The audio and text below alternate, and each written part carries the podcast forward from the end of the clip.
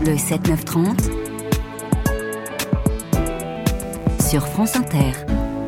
Sonia De Villers, votre invitée ce matin, a appris la mort de son oncle plusieurs mois après l'enterrement. Ben voilà, c'était un notaire qui cherchait à retrouver la trace de possibles héritiers. Bonjour Chris de Staupe. Oui, bonjour. Et soyez le bienvenu sur France Inter. Vous publiez le livre de Daniel. Oui. Le livre de Daniel comme un livre de la Bible? Oui, oui, merci pour, de m'avoir invité. Je m'excuse pour mon français ah qui, qui n'est pas parfait, pas du tout. Bien meilleur que mais notre je flamand. suis très heureux de pouvoir raconter euh, l'histoire de mon oncle. Oui. Et le titre, euh, le livre de Daniel, c'est évidemment une référence au prophète Daniel. Mm -hmm. qui a été pris en otage en Babylonie et surtout jeté euh, au fossé de, au lion. Euh, et c'est un peu ce qui s'est arrivé euh, avec mon oncle Daniel. C'est l'histoire d'un fermier âgé de 84 ans, mais c'est aussi l'histoire d'une bande de jeunes qu'il Oui. a assassiné sauvagement. Et c'est l'histoire du procès d'assises qui a suivi après. euh, Voilà. Oui. Et vous, le journaliste, le grand reporter, euh, euh, le journaliste d'investigation, vous assistez à ce procès et vous êtes jugé parti, non seulement parce que vous allez couvrir ce procès, ce qui est votre métier, non. mais aussi parce que vous êtes simplement partie civile, c'est-à-dire que le livre que vous écrivez, le texte que vous écrivez, c'est celui d'un neveu qui est constitué partie civile. C'est ça. Euh, quand la, la, la ferme Marois, votre oncle s'appelait Daniel Marois, euh, a été incendiée, il n'y a pas eu de fleurs, écrivez-vous. Il n'y a pas eu de hashtag Je suis Daniel. Un cri et puis plus rien, a titré le journal L'Avenir. Il n'y a eu ni avis de décès, ni souvenir mortuaire, ni verre après la cérémonie, rien. Daniel Marois a été mis en terre comme un clochard. Oui, c'était terrible. Et euh, moi, j'étais la seule partie civile parce qu'il n'y avait personne d'autre. Euh, il n'y était que quelques euh, neveux qui étaient trop vieux ou qui habitaient, habitaient trop loin. Ouais. Et c'était mon devoir, euh, c'était un appel moral. Je devais euh, donner à la victime euh, une voix, un visage, une histoire de famille. Et c'est ça que j'ai essayé de faire. C'est ce que vous faites dans le livre de Daniel, Oui, oui, parce que on va raconter comment il a été assassiné, Oui, euh, ce vieux monsieur qui vivait seul. Mais surtout, ce qu'on va raconter, c'est que ce procès euh, qui s'est tenu aux assises, c'est le procès de l'indifférence, de l'indifférence absolue à l'autre. Daniel Marois, c'est l'histoire d'un homme qui s'est petit à petit isolé. D'abord, qui s'est isolé de votre famille. Aucun d'entre vous, Chris de Staupe, n'était encore en contact avec cet oncle. Non, je l'ai connu dans les années 70, surtout aux funérailles dans la famille, Oui. une très grande famille de, de paysans.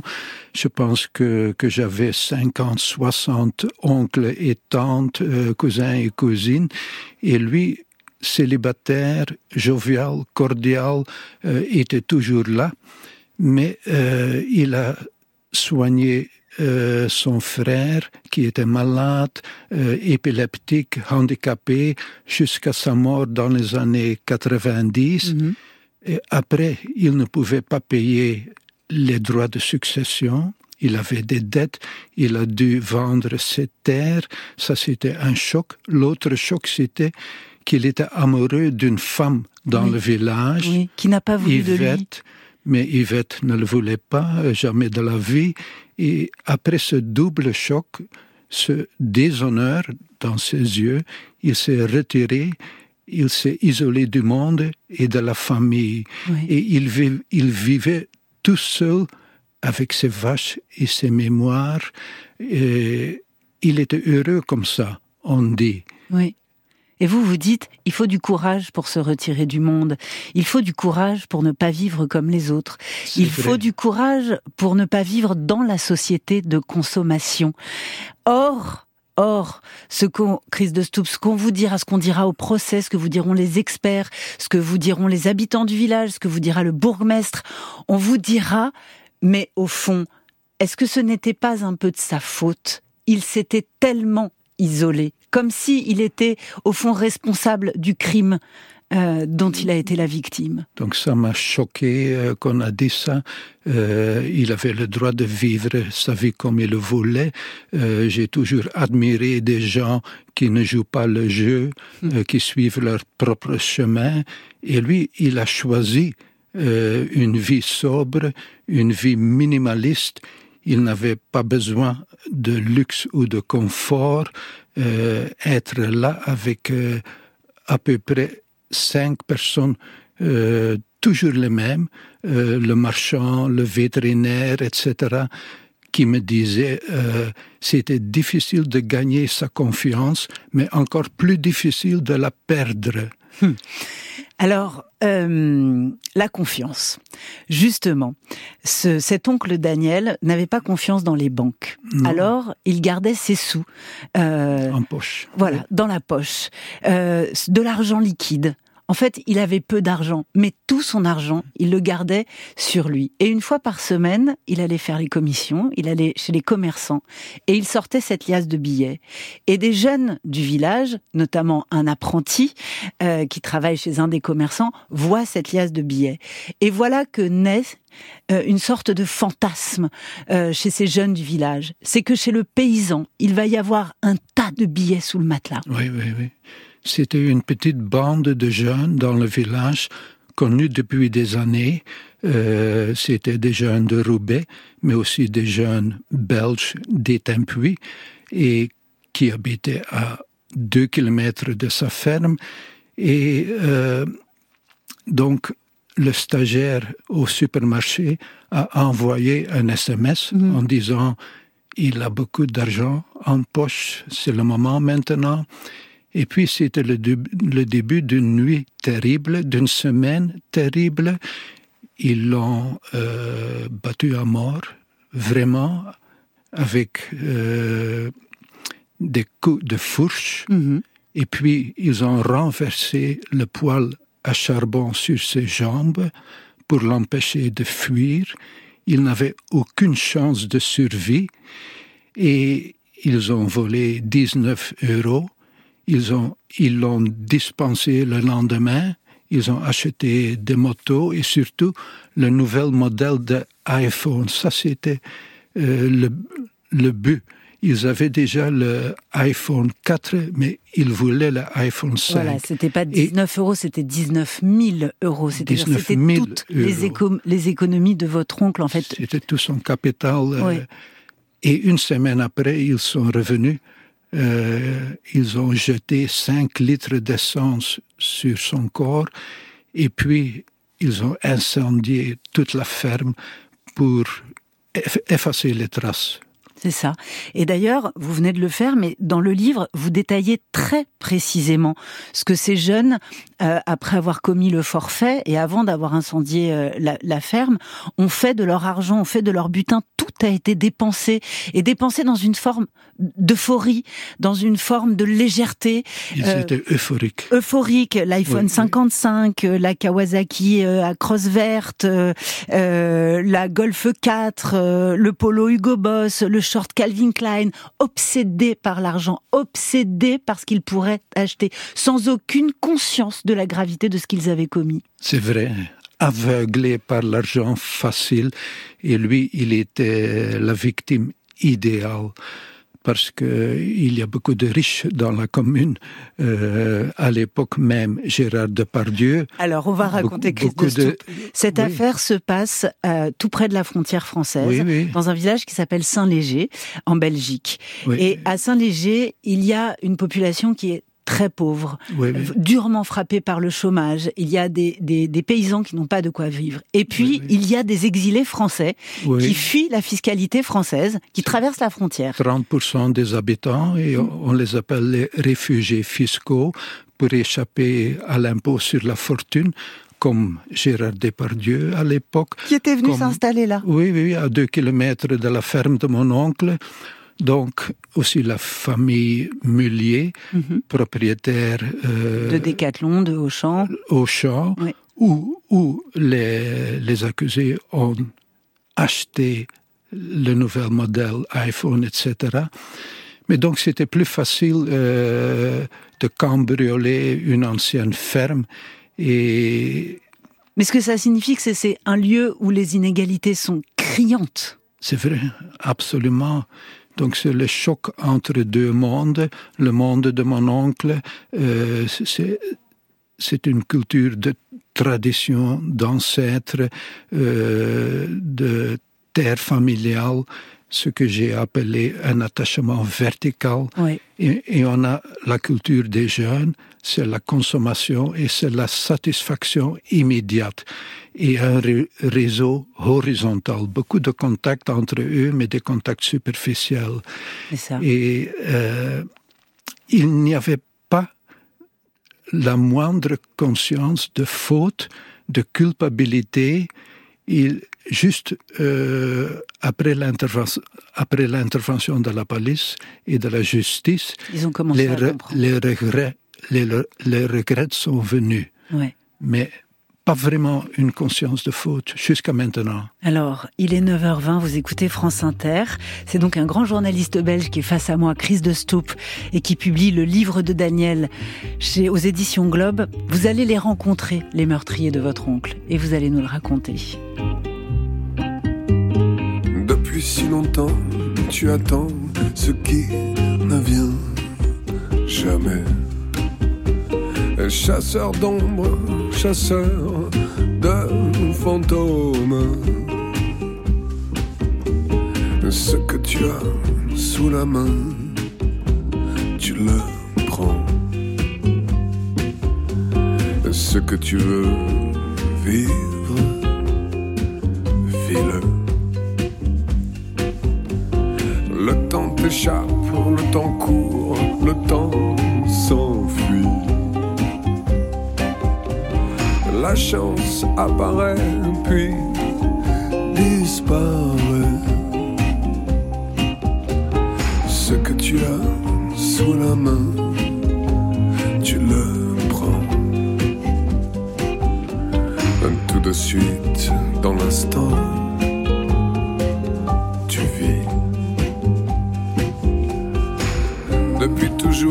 tu ne sais qu'espérer.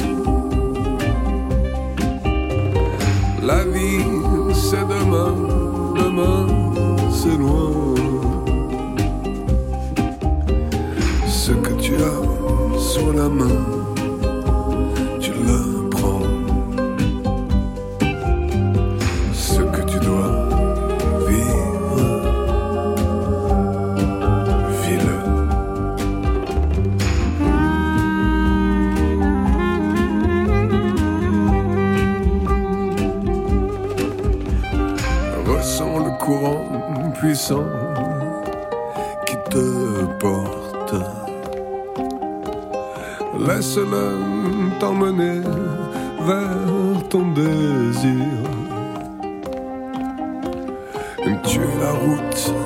la poussière, le plaisir.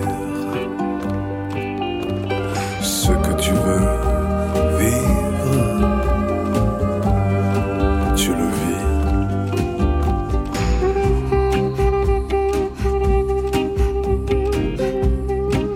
Arthur H. chante La route. France Inter, le 7-9-30, l'interview de Sonia De Villers. Belgique, la rencontre entre les auteurs de crimes et de délits et leurs victimes est une pratique courante. Depuis 2005, elle est même inscrite dans la loi.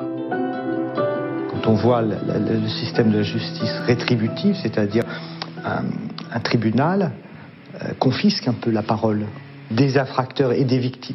La justice restaurative, elle redonne la parole. La parole est importante parce qu'elle va permettre de mettre des mots sur ce qui s'est passé, de comprendre ce qui s'est passé. Et c'est essentiel de savoir pourquoi précisément ça s'est fait. Et pour les victimes, c'est essentiel de se déculpabiliser. Voilà. Et en France, il y a en ce moment, sur nos écrans, le film de Jeanne Herry, Je verrai toujours vos visages, qui rencontre un succès totalement inattendu. Je crois qu'on a passé le cap du million de spectateurs. Mon invité est belge, il s'appelle Chris de Stoop. Il a une, une longue et très retentissante carrière de, de journaliste. Il publie le livre de Daniel. Le livre de Daniel, au fond, c'est l'ouvrage qui va redonner vie et un visage à cet oncle assassiné par une bande de jeunes il y a quelques années à la frontière franco-belge. Vous avez donc voulu rencontrer les assassins de Daniel. Oui, oui, oui. Oui, parce que lors du procès, ils n'ont presque rien dit. C'était les, les, avocats qui avaient la ouais. parole, des, des, avocats célèbres. Et euh, à la fin, euh, quelqu'un des accusés m'a demandé mon adresse euh, pour m'envoyer une, une, lettre, lettre. ce qu'il a fait. Mais il n'y avait pas grand-chose dans cette lettre et j'ai demandé de les rencontrer. Et c'était des rencontres euh, très, très intenses mm. pour moi euh, parce que je pense que chacun a son histoire à raconter et moi je veux toujours écouter, même si c'est un meurtrier, euh, je veux connaître les, les vrais motifs, je veux savoir ce qui les a poussés à faire ça. Et deuxièmement, c'est dans le cadre de ce qu'on appelle en Belgique euh, la justice réparatrice, voilà. qui peut être un bon complément de, de la justice pénale. On a le droit officiellement de rencontrer euh, les condamnés. Mm. On a même le droit de faire un accord avec eux. Et c'est ça que j'ai fait. Euh... Vous avez demandé lors du procès un euro. Un euro oui, symbolique oui, de dommages oui, et intérêts. Mais à l'un des meurtriers, vous avez demandé, ils sont cinq, cinq condamnés, vous avez demandé de payer un cinquième du prix de la pierre tombale. Et il a accepté. Oui, j'ai fait installer euh, une pierre tombale au milieu du village avec l'inscription Une vie rustique, une mort tragique, parce que je veux que l'on se souvienne. Et euh, puis j'ai longuement, longuement, réfléchi et j'ai décidé de, de, les demander de payer un cinquième oui. euh, du prix. Ils l'ont accepté. Qu'on se souvienne c'est justement donner de la visibilité à un homme qui a fini sa vie complètement invisible. On le lui a même reproché. C'est ce qu'on racontait euh, tout à l'heure. Le psychologue judiciaire qui va euh, assister au procès avec lequel vous allez parler ensuite, euh, qui est un expert connu en Belgique, oui, oui retrace très bien ce processus de déshumanisation. C'est-à-dire oui. que l'oncle Daniel n'avait plus que des surnoms, le crasseux, l'ermite. Et ce processus de déshumanisation, de caricature, au fond, rend plus fort et plus facile euh, le geste pour le meurtrier. Oui. C'est ça l'essentiel euh, du livre, je pense. Et le verdict euh, le dit explicitement. Euh, D'abord, c'était pour l'argent facile, ouais. puis euh, pour euh, la violence gratuite, pour faire un petit film du meurtre et pour pouvoir montrer ça aux copains. Ils étaient fiers, mais aussi finalement, c'était l'absence d'empathie totale pour la victime qui était vue comme un sous-homme euh, déshumanisé totalement. C'est ça que l'arrêt dit explicitement. Et euh, pouvoir rencontrer euh, les condamnés, c'était ce, ce, que j'ai appelé un processus de réhumanisation. C'est ça, c'est ça. D'abord, mon oncle qui redevient, qui, qui était appelé le crasseux, le vieil ermite, etc., mm -hmm. et qui redevient un homme, un être humain, et puis aussi voir euh, la personne derrière le meurtrier, euh, les nuances. Et c'était, ça m'a soulagé d'avoir une conversation franche avec les meurtriers. Euh, D'une manière, d'une certaine manière, le meurtre a créé un lien entre nous. Merci beaucoup, Chris de Stoop. Le livre de Daniel paraît aux éditions Globe. Merci d'être venu en France nous Merci. raconter l'affaire. Merci.